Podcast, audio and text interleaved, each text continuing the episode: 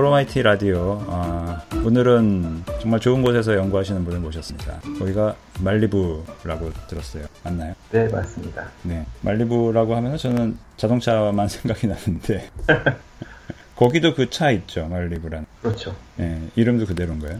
어, 예. 네. 그 아마 처음에 테스트를 그쪽 말리부 해변 도로에서 해서 말리부로 붙였다는 얘기를 들은 적이 있는데 확실치는 않습니다. 아, 그 차가. 네. 보통 자동차 이름이 붙는 도시는 좀 살만한 데가 붙잖아요. 뭐 옛날에 어, 투스칸이라든지 사실 뭐, 뭐 투싼이라든지. 아는 네. 분들 많으시겠지만 휴양지고 네. 이렇게 사람들이 살기에는 적당치는 않은 것 같아요. 네. 왜요? 휴양하긴 좋은데 살긴 적당치 않아요? 그러니까 보통 사람들이 살기에는 굳이 적당치는 않고 네. 왜 그렇죠? 그냥 가서 놀러 가기에 좋은 정도. 너무 좋아서. 그 좋기도 좋, 좋다기보다 경치는 좋죠. 네, 경치는 좋은데 비싸고 비싸서.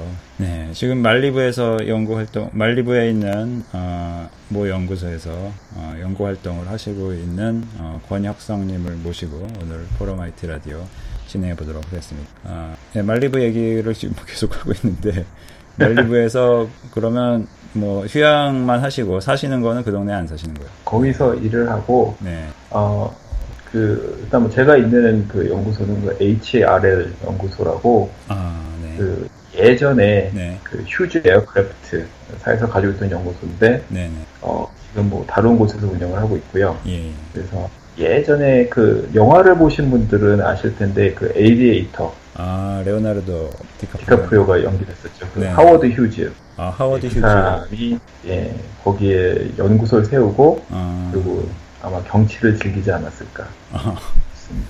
그 사람 굉장히 멋진 멋진 사람 아니었습니까? 인생 아주 폼나게 살다 가신. 그렇죠. 네, 그, 그 헐리우드 쪽의 연예계에서도 상당히 많은 어, 시간을 보내셨던 걸로 아는데 네.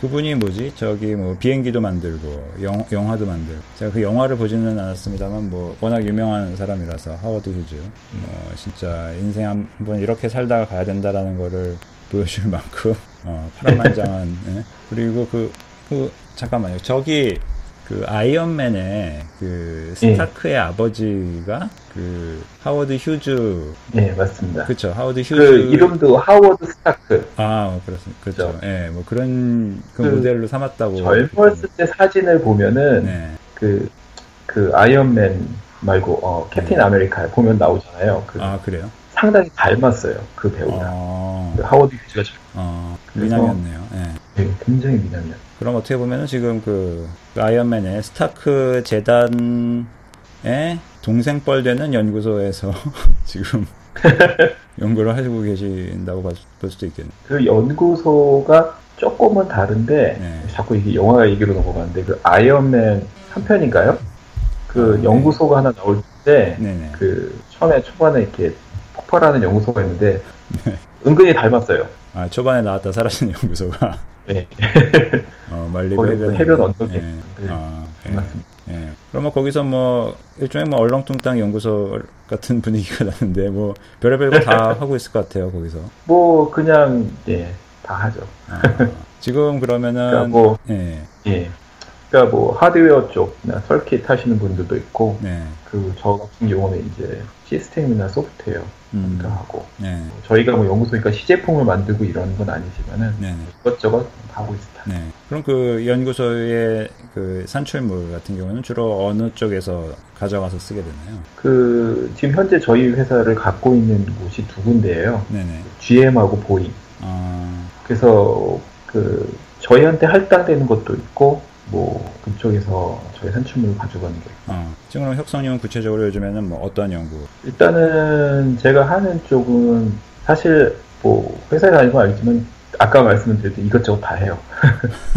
그렇긴 한데 지금 제 관심이 관심을 가지고 많이 활동하는 것은 이제 자율주행 쪽을 아, 많이 하고 어. 아무래도 그 물주가 이제 GM하고 보잉이 있다 보니까 음. 어, 바로 쓸 수 있는 것 같긴 하네요 자율주. 그리고 사실은 꼭 그거를 떠나서 네. 사실 다 하고 있죠. 자율주행을. 아 자율주행. 사실 자동차 뭐- 회사들뿐만 아니라 네. 뭐 구글부터 음, 시작해서 다 하고 있다. 웬만한 또 startup company 중에 자율주행에 연결된 startup company도 많고요. 음.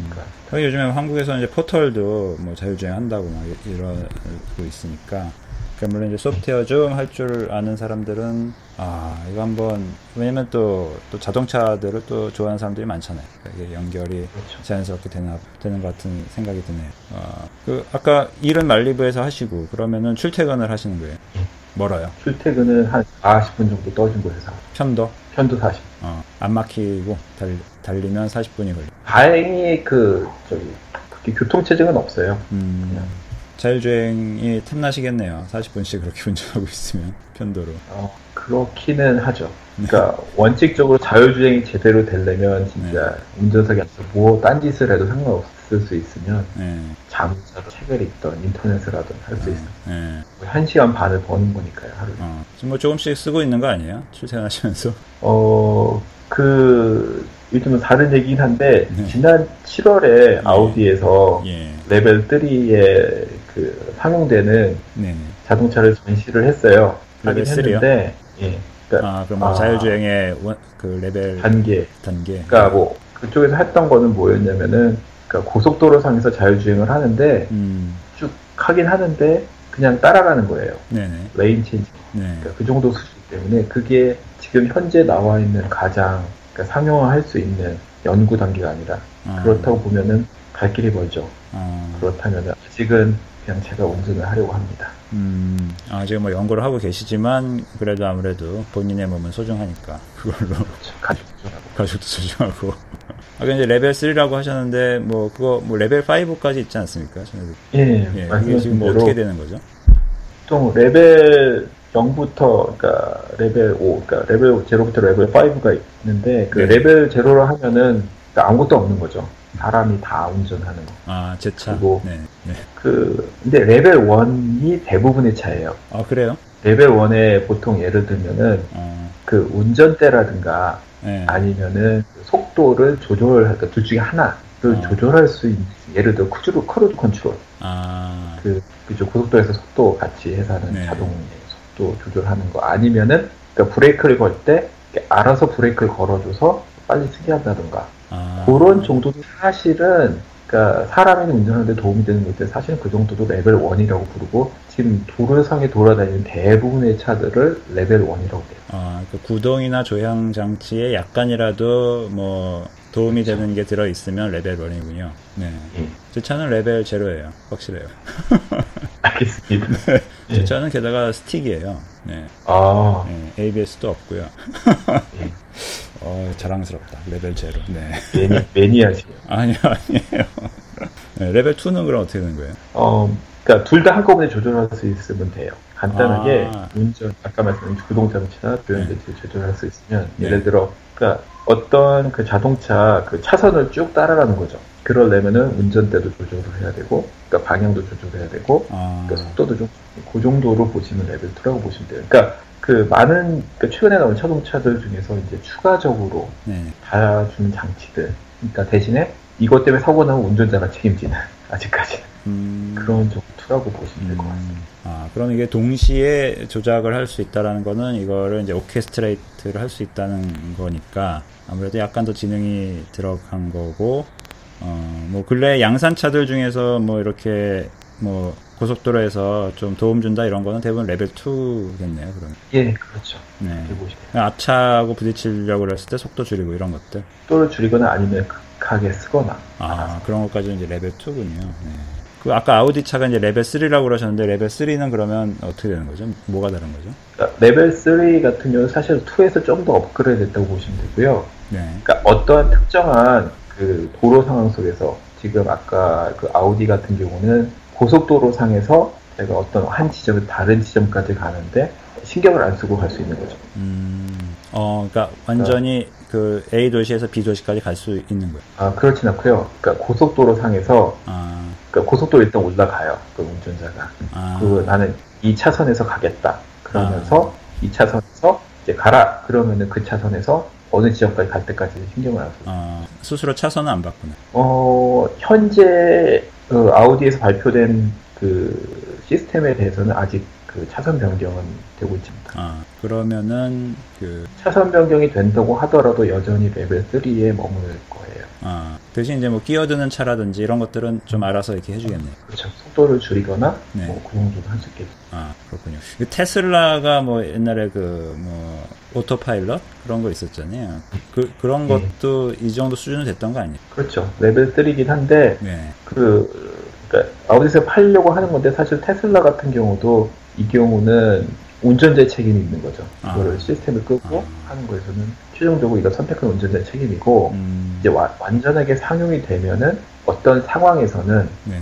책임이 운전자한테 없을 수가 있어요. 어. 그래서 지금 뭐 테슬라나 아우디 정도가 이제 레벨 3 정도 하고 있- 있는 거라고 볼 수가 있죠. 그러니까 이제 점차 이제 아우디부터 시작을 했지만 테슬라도 그렇고 어 아까 말씀드린 구글 웨이모에서도 그렇고 네네. 그래서 이제 점차 나오지 않았습니까? 어. 그러니까 차 막히고 이런 데에서는 좋을 것 같네요. 예, 이런 게. 예. 예. 사실은 거기 그 부분에서 가장 어, 초점을 맞추고 개발을 했다고 하더라고요. 아. 아우디 측에서는 그러니까 출퇴근 시간에 그 안에서 뭐 잠을 잔다던가 신문을 본다던가 아, 아, 잠을 자는 건 신문을 본다던가 인터넷을 한다던가 그 정도 아, 할수 있을 아. 그러면 예를 들어서 뭐 이제 서울에서 뭐 판교 나 분당 쪽으로 뭐 출퇴근하시는 분들 같은 경우에는 일단 고속도로만 타면은 좀 쉬실 수가 있게 된 그런 차가 나온 거. 그렇죠. 네. 근데 물론 이제 휴게소에 가까이 가거나 뭐 이때쯤 갔을 때 음. 그 운전자가 그 운전 그 제어를 자기가 가져 컨트롤 자기가 아. 가져와서 파킹을 하거나 들어가거나 아. 인터체인지 빠져나가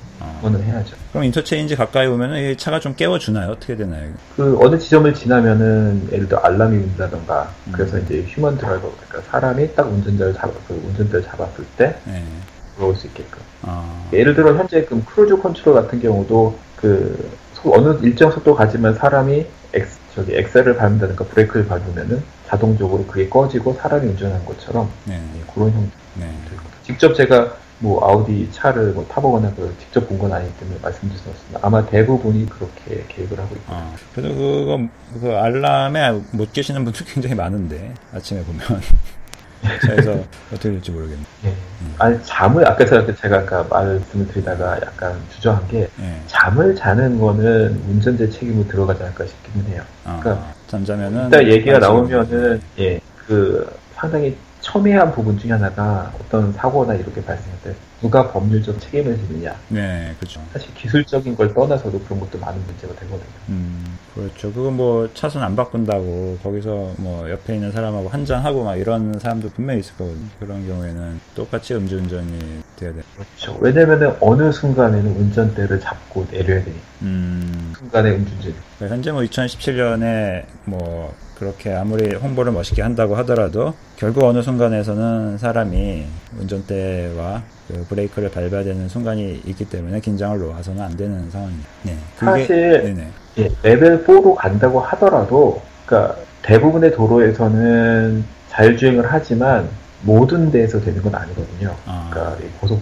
주변에 있는 아. 도로라든가. 어, 레벨 4가 그렇기 때문에? 최종적- 예, 예. 예, 최종적인 아까 그러니까 자율주행이긴 한데 대부분의 도로에서 돌아가요. 근데 어느 순간이든지 경우에 따라서 human, 그러니까 그 인간 운전자가 그거를 자기가 운전 자동차에 대한 그 제어를 할 수 있을 상황을 만들어 놓고 어, 그다음에 자율주행. 어. 그러니까 완전한 의미의 자율주행이라고 하기는 힘듭니다. 레벨 4가 되다. 어, 그러니까 레벨 4는 그 고속도로는 벗어날 수 있다. 뭐 이렇게 볼 수 있겠네요. 그렇죠. 고속도로 벗어나고, 그러니까 특별한 경우 아니면 집에서 회사까지 아무런 문제 없이 있어요. 아, 그게 이제 레벨 4예요.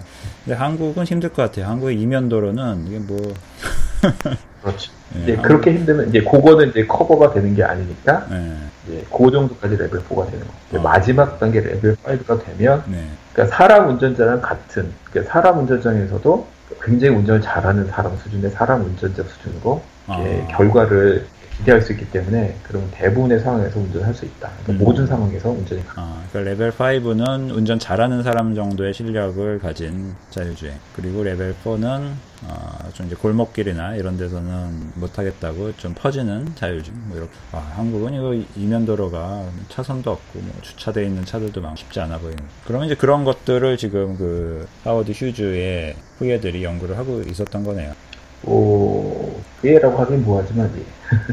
근데 사실 후예들이 예. 그 사실 그뭐 저희도 저희지만은 네. 워낙 많은 곳에서 되고 있고 예. 그리고 그 일단은 상당히 많은 자본이 곳곳에서 투여가 되고 있기 때문에 네. 그러니까 경쟁도 상당히 치열하고 그런 부분도 있고 그럼 아까 뭐 시스템하고 이제 소프트웨어를 하신다고 했었잖아요, 혁성님. 예. 예, 구체적으로 뭐 물론 이제 기업 비밀이겠습니다만 뭐 다른 데들은 뭐 많이 얘기가 되는 요소 기술이 뭐 deep learning이나 이런 것들이 많이 얘기가 되잖아요. 뭐 비슷한가요? 어떻게 되나요? 사실은 어느 정도는 그 틀이라는 건 있는 것 같아요. 틀이요? 예를 들어 음, 틀, 그러니까 어떤 어떤 거를 해야 하나 음, 라는 부분에서 크게 세 가지를 나누면 그런 부분이겠죠. 그러니까 일단 먼저 사물을 인지해야지 하는 거. 아, 그러니까 아까 말씀하신 deep learning이나 네네. 그에 여러 해당된 것. 현재 deep learning이 가장 많이 쓰이고 그래도 나름 효과가 좋은 부분은 그러니까 사물 인식 네네. 부분. 운전해가면서 주변의 자동차라든가 아니면 보행자라든가 자전거라든가 뭐 횡단보도라든가 네네. 등등 인지할 수 그런 부분의 연구도 있고요. 네네. 그리고 또한 그 그러니까 상황을 인지할 수 있는 부분. 상황? 예. 그러니까 지금은 이제 물건을 떠나서 네. 그 물건이 어떻게 서로 그러니까 상호 작용을 하느냐 음, 그런 부분이 그건 또 다른 얘기거든요. 아, 그러면 사물을 인식하고 그 다음에 주변의 상황을 인지를 하게 되면 음, 그 다음에 할 수 있는 거는 판단을 해야 되니까 네네.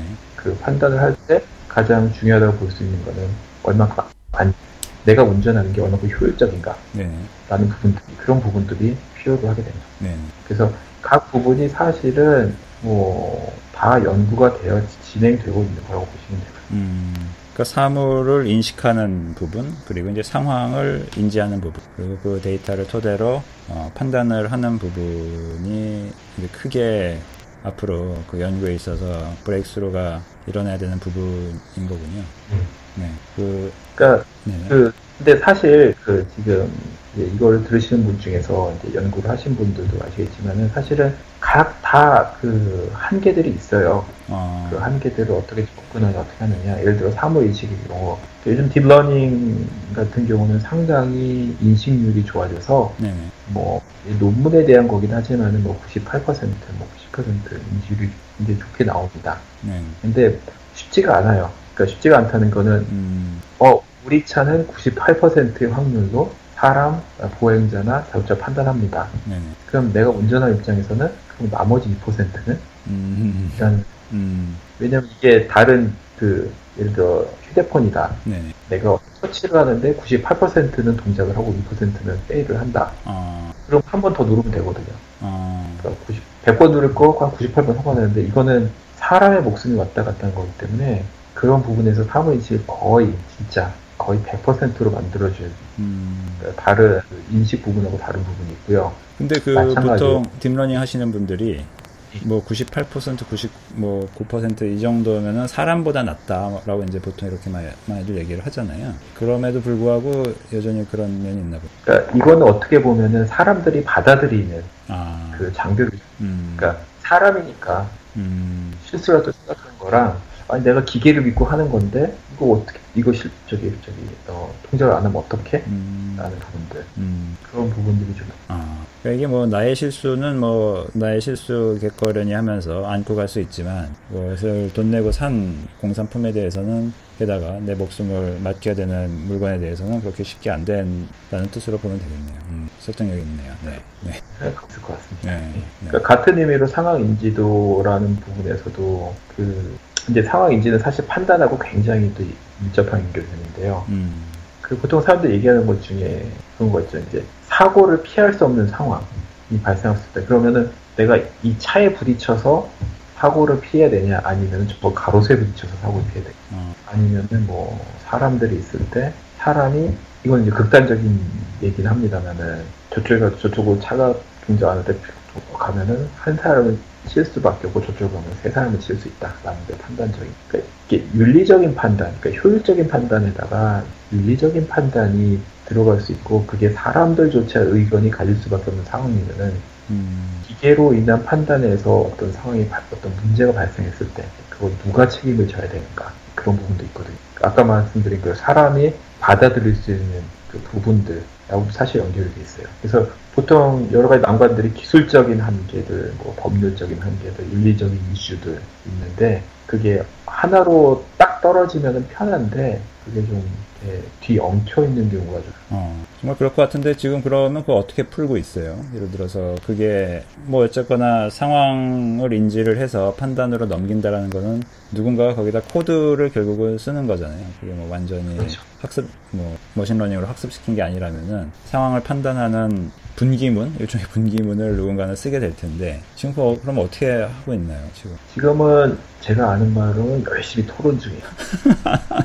아, 이거 마지막 코드. 아니 왜냐면 말씀드리니까 예. 사고가 발생했을 때 그런 예. 법률적인 책임을 예, 예. 예를 들어 그러니까 아까 말씀드린 레벨 5가 아니라 레벨 4 예. 지금 레벨 3가 지금 될까 말까 한 상황이거든요. 음. 레벨 5가 되기 전에 레벨 4까지 보면은 이 과연 사고가 발생 때 그 운전자가 여전히 책임을 져야 하느냐 음. 아니면 이거 자동차 만드는 자동차 회사가 문제를 책임지느냐 아니면 이거 자동차 회사에서 하청을 줘서 이 프로그램을 제작한 쪽에 책임을 소재를 넘겨야 되느냐 아니면 이 책임 소재를 보험사에서 커버를 해줄 것인가 열심히 토론 중입니다. 어. 사실 이게 어느 정도는 정리가 돼야 자율주행이 이렇게 기술적인 문제도 해결돼야 되지만은 이런 법률적인 것도 어느 정도는 정리가 돼야지 자율주행이 이렇게 나올 수 있는 거긴 하거든요. 네. 그러니까 뭐 아직은 좀 시간이 있다라고 다들 보는지 뭐 토론 중이긴 한가 보네요. 예.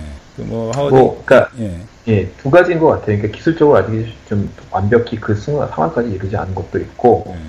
다들 자기의 단단에 대한 그 이익이 걸려 있는 부분이기 때문에 아, 그 첨예하게 대려 대, 그러니까 첨예하게 대립되어 있는 부분. 예. 그러니까 이제 보험까지 연계가 되고 그러 아무래도 이제 책임 소재가 있는 거기 때문에 이, 이 discussion은 굉장히 치열하게 앞으로 벌어질 수밖에 없겠네요. 예.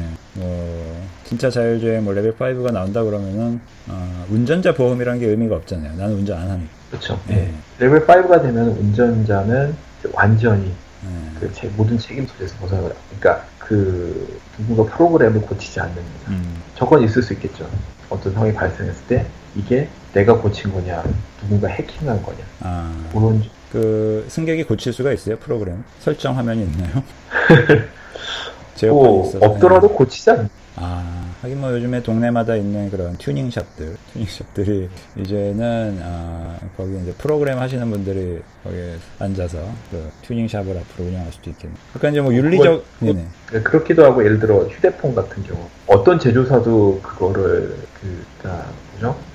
그 뭐라고 하죠? 지금은 생각이 안 제, 나요. 제일 브레이크 예 그런 음. 거. 네. 제일 브레이크는 아니 루팅 네. 뭐 그런 거. 아, 그러니까 자동차도 루팅이나 제이브레이크를 할 수가 있다. 음, 괜히 깔면 안 되는 앱 같은 거 깔고 차에다가. 네.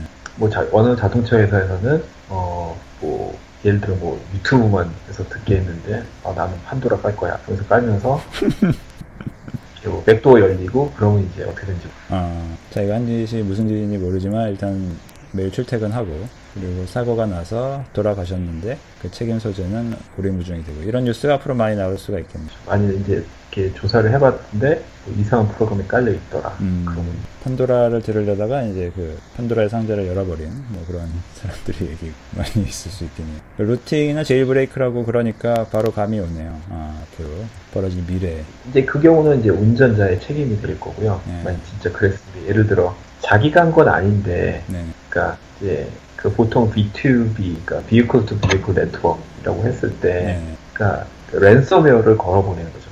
어, 차량 영화 같은 상황이 예. 어. 고속도로를 달리고 있는 자동차인데 랜섬웨어를 걸어보내서 돈 안 붙이면 차가 안 멈추는. 어, 그, 아, 그 영화에 나올 것 같은 얘기가 벌어질 수도 있다. 음. 국민들이 이제 그런 위험에 빠지지 않도록, 예를 들어서 뭐 정부가 우리 뭐 한국에서 맨날 키보드 보안 프로그램 액티브엑스 이런 거 깔듯이 차량마다 핸들 보안 프로그램 3종 설치 이렇게 막 강제하고 이럴 수도 있겠네. 예. 음. 네, 미래 어떻게 될 수, 될지 모르겠 아까 그 윤리적 한계, 윤리적인 뭐 판단? 이런 말씀 하셨었잖아요. 네, 네, 예를 들어서 진짜 0.1초 내로 판단을 해야 되는데, 사람이라면은 결국엔 사람도 판단을 하겠죠. 사람도 판단을 하고, 그 판단에 대해서 뭐 엄청나게 나중에 평생을 이제 후회할 수도 있겠고 뭐, 뭐 그런 상황 뭐 살아가면서 없어야 될 텐데 분명히 있을 거거든요. 본인만 아는 그런 판단. 근데 이제 기계 같은 경우에는 어쨌거나 그 정해진 대로 판단을 하게 말이에요. 그때 그 상황에 대해서 지금은 이제 토론을 하고 있다라고 말씀을 하셨는데 그 토론으로 될 일일까요? 그 결국은 뭐 어떻게 해야 되나요? 사람들이 토론을 한다라는 건 결론이 나온다고 믿는다는 건데 음. 토론을 그, 그 좋은 의미로 토론 네. 그리고 그 싸움이라고 봐야죠. 아, 싸움이라고. 그냥 간단히 굉장히 예의를 갖춘 토론이라기보다는, 음. 그러니까 아까 말씀드린 이익에 대한 부분이 있고, 회사들 같은 경우는 이익에 대한 부분이 있겠죠. 그리고 예를 들어 시민단체 이런 게 안전들, 시민단체 부분도 음. 있을 수 있고, 그러니까 사실은 정말 뭐라고 딱, 아, 이게 맞는 답인데 왜 이렇게 안 가지? 라고 하는 거는 아닌 것 같습니다. 그러니까 음. 사실은 어려운 문제는 맞긴 맞아요. 네.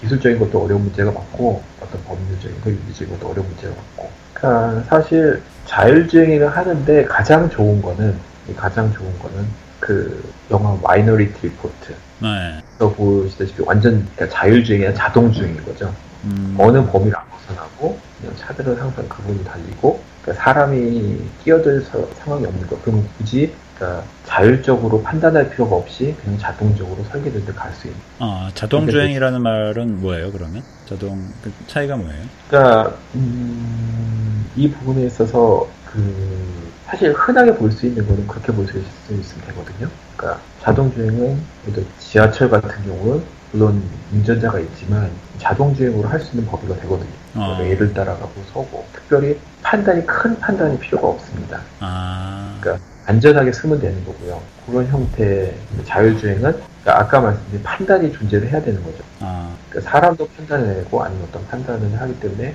그 결과가 달라집니다. 음. 근데 진짜 자율주행에서 그 마이너리 리포트의 자동주행으로 가기까지는 모든 인프라스트럭처라든가 모든 게 다 바뀌어줘야 되기 때문에 자율주행도 그렇게 시간이 걸리 어느 정도 시간이 걸리겠지만 자동 그러니까 최종적인 자동주행은 먼 미래가 되지 않을까 싶기는데 모르겠네요. 음, 최종적인 자동주행이 자율주행보다 더 대단한 개인적인 판단이긴 합니다만 그러면은 훨씬 더 이런 판단의 문제들, 법률적인 문제들, 윤리적인 문제는 줄 수 있다고 생각합니다. 음. 그러니까 그 해킹의 위험이 없다는 가정하에 그리고 소프트웨어가 중간에 프리즈가 되지 않는다는 가정하에 모든 차가 다 네트워크가 돼 있고 모든 차가 동시에 움직이고 그러니까 최종적인 자동 주행이라는 거는 개개인의 차량이 그 각자의 판단을 하는 게 아니라 전체 사회에 그러니까 어떻게 보면은 저 지하철 뭐 2, 3, 4호선 있는 게 뭐 7만 호선 막 이런 식 있는 것처럼 그렇죠. 예. 그 레일도 예. 따라가는 게 아니라 레일이 사방팔방으로 흩어지는 거죠. 예. 분기가 있고. 예. 그 지하철 노선이 무한대로 확장되는 그런 의미의 이제 자동이라고 보죠. 일종의 그 자율주행이 클라우드화 됐다라고 봐도 되겠네요. 그게 진짜 미래의 모습일 것이다. 그러니까 어떻게 보면 이제 개개인의 차량이 자율적으로 판단을 하는 거는 너무나도 그 위험한 요소들이 많. 네. 그저께 어디 자동 네네 자율주행을 사실 할 때 가장 큰 문제점이 그러니까 가장 이상적인 거는 모든 차를 한꺼번에 바꿔버리면 되거든요. 아.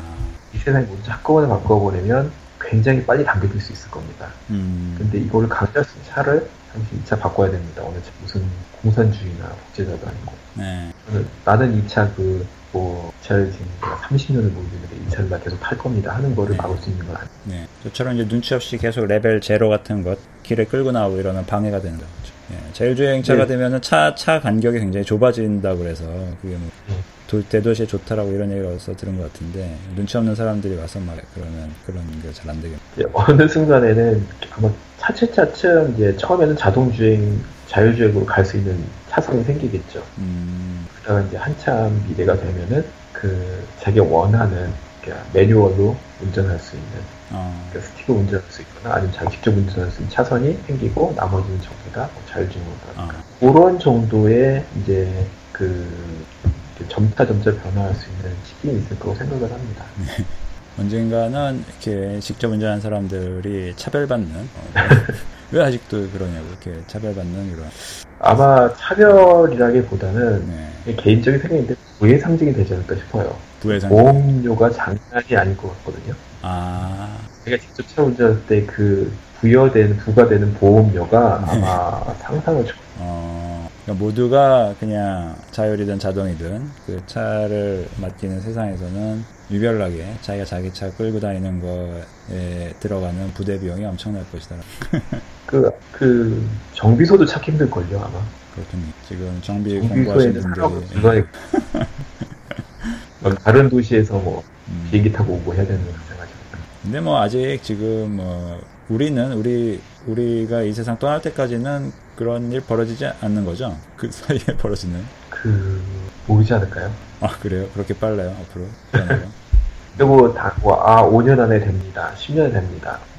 5년 안에 된다는지 모르겠어요. 그건 좀 힘들 것 같은데. 네. 그러니까 어느 정도 발전이 있겠죠. 네. 아까 말씀드린 레벨 2에서 레벨 4에 처음 상용차가 나올 수는 있을 수도 있을 것 같아요. 아 5년 정도면 레벨 4에 첫 상용차가 나올 수는 있을 것 같다. 아마도 그렇지 않을까 제 개인적으로 생각을 해봅니다. 근데 뭐 테슬, 테슬라만 하더라도 꽤 자율주행이 된 거를 어 이제 그 다운로드 하게끔 해주겠다 언제인지 모르겠지만 지금 뭐 하드웨어는 지금 있는 걸로 쓸 수 있다 뭐 이렇게 주장을 하잖아요 근데, 근데 5년 지났는데도 그 업데이트가 안 나오면 테슬라 산 사람들이 막 그쵸 데모할 것 같은데 5년 이내에는 뭐 레벨 4 정도 나오지 않을까요? 상용까지는 사실 모르겠지만 아. 뭐 프로토타입 정도 할수 있겠죠. 아. 그리고 구글이나 이런 데도 많이 네네 웨이모나 이런 데들도 지금 노리는 거는 레벨 5죠 그쪽들은 최종적으로 레벨 5인데 일단 레벨 4만 돼도 네. 상당히 충격적일 수 있을 것 같아요. 음. 근데 레벨 4만 돼도 일단은 그 윤리적인 판단은 들어가야 되는 거예요. 네.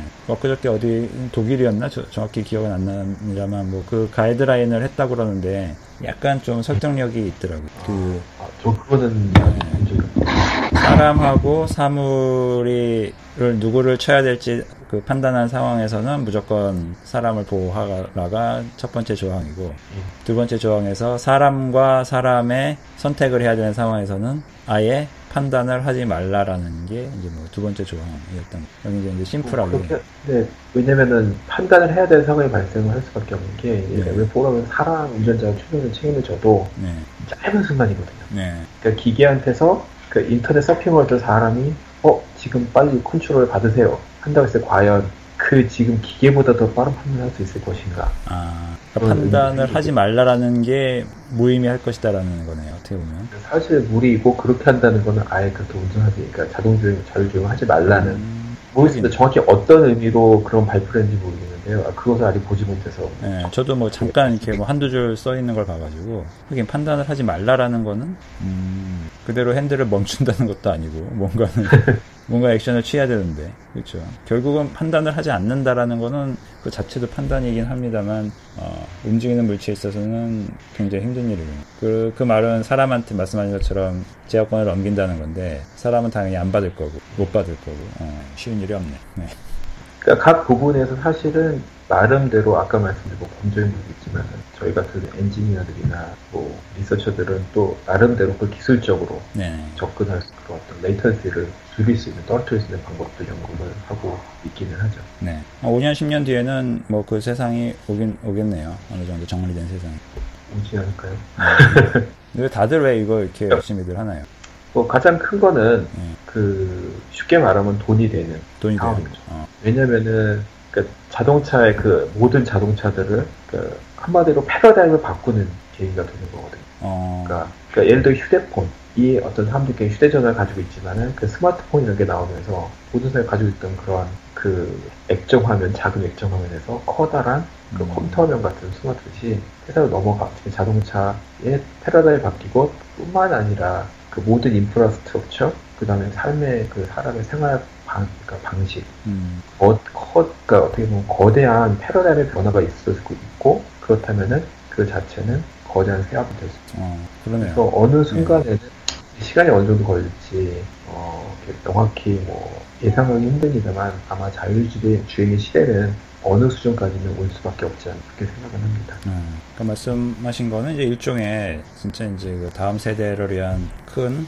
패러다임을 바꿔주는 플랫폼이 된다라는 거잖아요. 근데 정말 아까 말씀하신 그 자동 주행, 자율 주행 이후에 모든 것이 코디네이트 돼가지고 움직이는 그런 걸 생각해 보면은 지금 어, 노력할 만 하겠네요. 거기서 어느 정도만 잡으면은 엄청나게 큰 부가 딸려오니 어떻게 될지 모르겠습니다. 이- 지금은 이렇게 다- 너무나도 다양하게 다양한 그 자동차 양산차 업체 업체로부터 차를 골라서 살 수 있습니다만 앞으로는 자동차는 마치 그 지금 우리 폰이 뭐 I, iOS 아니면 안드로이드였던 것처럼 어떤 제조사 한두 개에서 나온 것만 쓰게 되는 그런 일이 벌어질 수도 있겠네요. 뭐먼 미래가 어떻게 될지 모르겠고 알수 없는. 그럴 수도 있고요. 네. 그 자동차는 좀 다르지 않을까 생각되는 게 네. 예를 들어 저것도 가능할 것 같습니다. 이제 각 회사에서 좀 연구를 하긴 하는데 예를 들어 구글 같은 경우는 자기네가 회사를 차를 만들진 않잖아요. 네.